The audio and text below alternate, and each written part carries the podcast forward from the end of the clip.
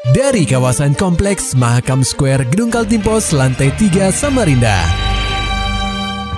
96,8 KPFM Kita akan ikuti program KP Flash News.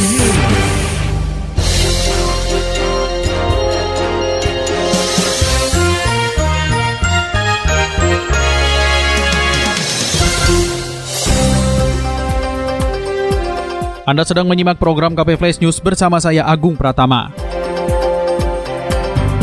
Berita utama.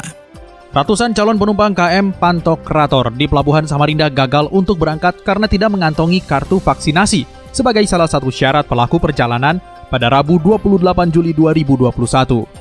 Salah satu calon penumpang yang gagal berangkat, Sinar, mengatakan dirinya sudah tiba di kota tepian sejak Selasa 27 Juli 2021 dan sudah menginap di kapal tujuan Parepare tersebut.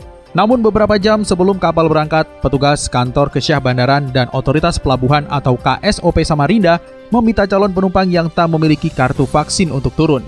Pria yang dulunya bekerja sebagai buruh ini tampak diselimuti kekecewaan karena tak bisa pulang kampung. Dia pun saat ini bingung karena tidak memiliki tempat tinggal lagi di Samarinda eh, rombongan 11 orang, 11 orang semua. Keluarga ya. Keluarga semua, Pak ya? Iya, iya.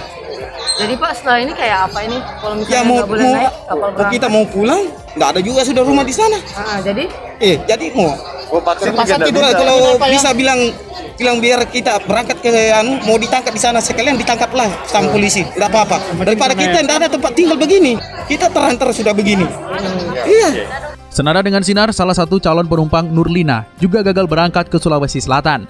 Padahal dirinya sudah jauh-jauh datang dari Berau ke Pelabuhan Samarinda agar bisa pulang menghadiri pemakaman orang tuanya. Jadi nggak bisa berangkat? Nah, Nggak bisa berangkat ini? nah iya dilarang. Kenapa? Kenapa Harus dilarang? ada vaksin. Harus ada vaksin. Iya. Emang nah belum kita tahu, mau pak belum tahu. belum ada ya, baru Iya. tahu ini. Iya. Oh. Kita mau vaksin di sini nggak ada juga. Ada berapa orang, Bu? Itu keluarga. Berapa orang? Bu? Berapa orang? Tujuh orang, elang Pak. Tujuh orang. Tetangga Orang. kami itu dua orang iya. Dan memang dari mana bu? Dari, dari, dari sini? Dari Dari mana? dari Berau. Oh dari mana? Mau ke Mandar. Oh, mau ke Bapak, Mandar. Bapak kasihan meninggal. Sementara itu, salah satu agen penumpang yakni Sahar mengaku baru mengetahui informasi bahwa calon penumpang wajib melampirkan kartu vaksinasi.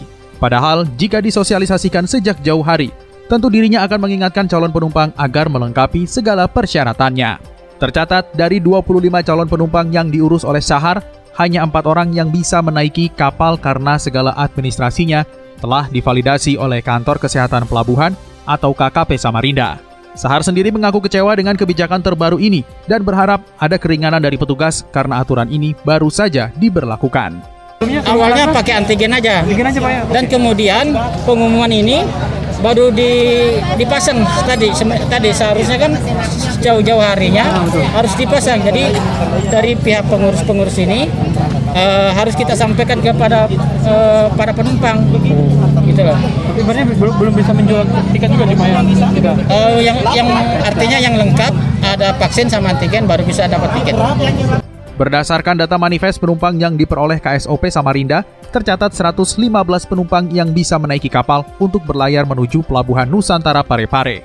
Kasih Keselamatan Berlayar, Penjagaan dan Patroli KSOP Samarinda, Slamet Isyadi, memperkirakan sekitar 200-250 calon penumpang gagal berangkat. Pemeriksaan juga kembali dilakukan sebelum kapal berangkat. Hasilnya, petugas KSOP Samarinda masih menemukan adanya penumpang yang tidak memiliki sertifikat vaksin. Hanya saja rata-rata mereka yang belum memiliki kartu tersebut masih berusia 1 hingga 12 tahun. Sesuai dengan Satgas Covid itu yang diberikan yang umur dari 1 sampai dengan 12 ya Pak ya. Ya 12, ya 12 ke atas harus punya uh, vaksin. Berarti memang ada keringanan kalau yang belum punya, yang di usia 1 sampai 12 itu. Nah, 1 12 itu karena dia usianya masih di bawah eh, apa namanya ketentuan yang yang diatur oleh pihak daripada Satgas Covid. Berarti syaratnya hanya swab antigen itu saja Pak ya? Iya, swab Rapid antigen itu ya dengan melampirkan eh, mungkin nanti kartu keluarga atau akte kelahiran yang menyatakan dia itu umurnya itu di bawah 12 tahun.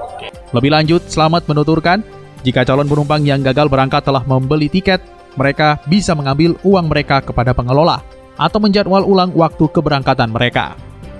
Dari hukum dan kriminal demi mengumpulkan uang pernikahan, seorang remaja di Samarinda nekat mengedarkan narkoba jenis Inex. Laporan selengkapnya akan disampaikan reporter KPFM Samarinda, Muhammad Nur Fajar.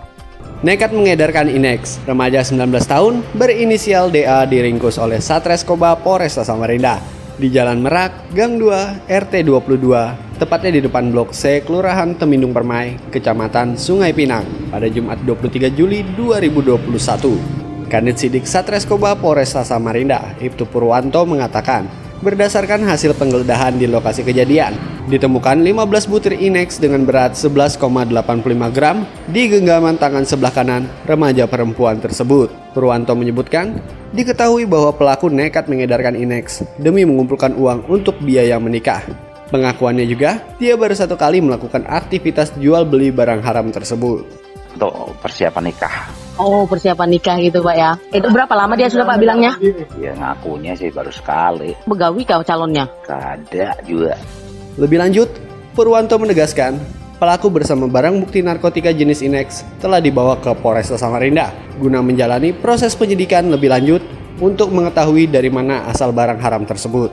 KPFM Samarinda, Muhammad Nur Fajar melaporkan.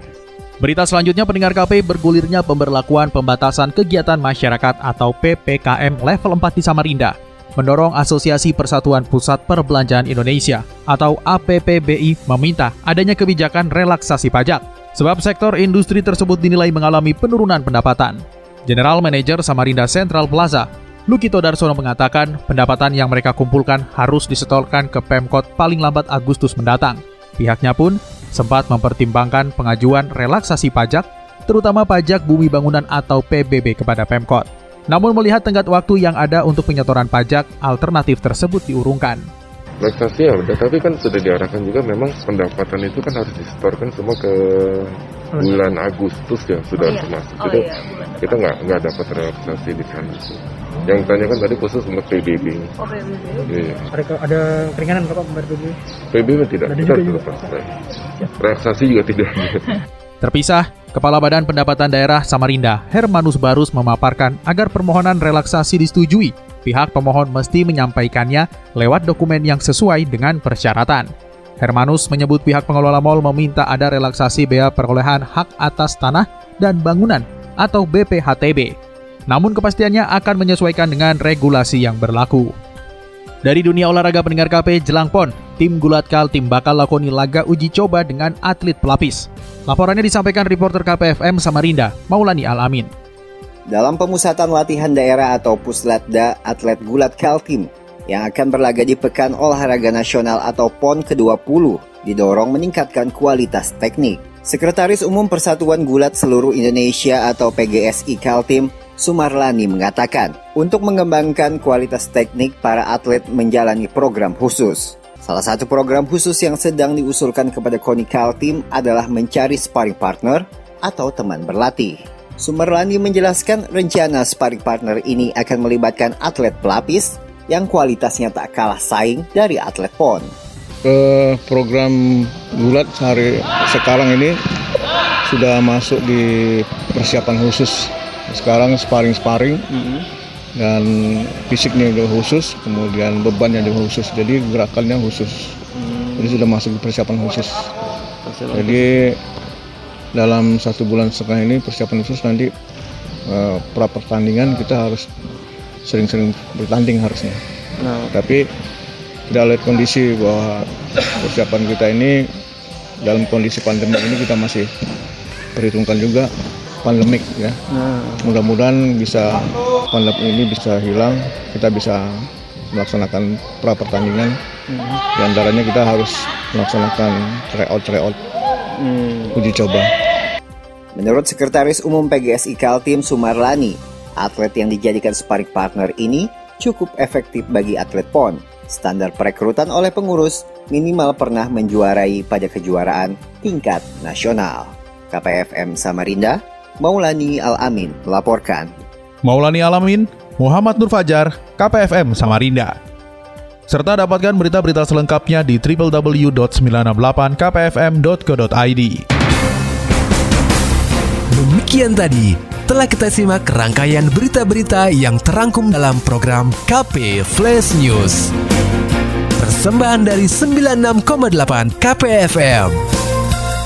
Terima kasih dan sampai jumpa.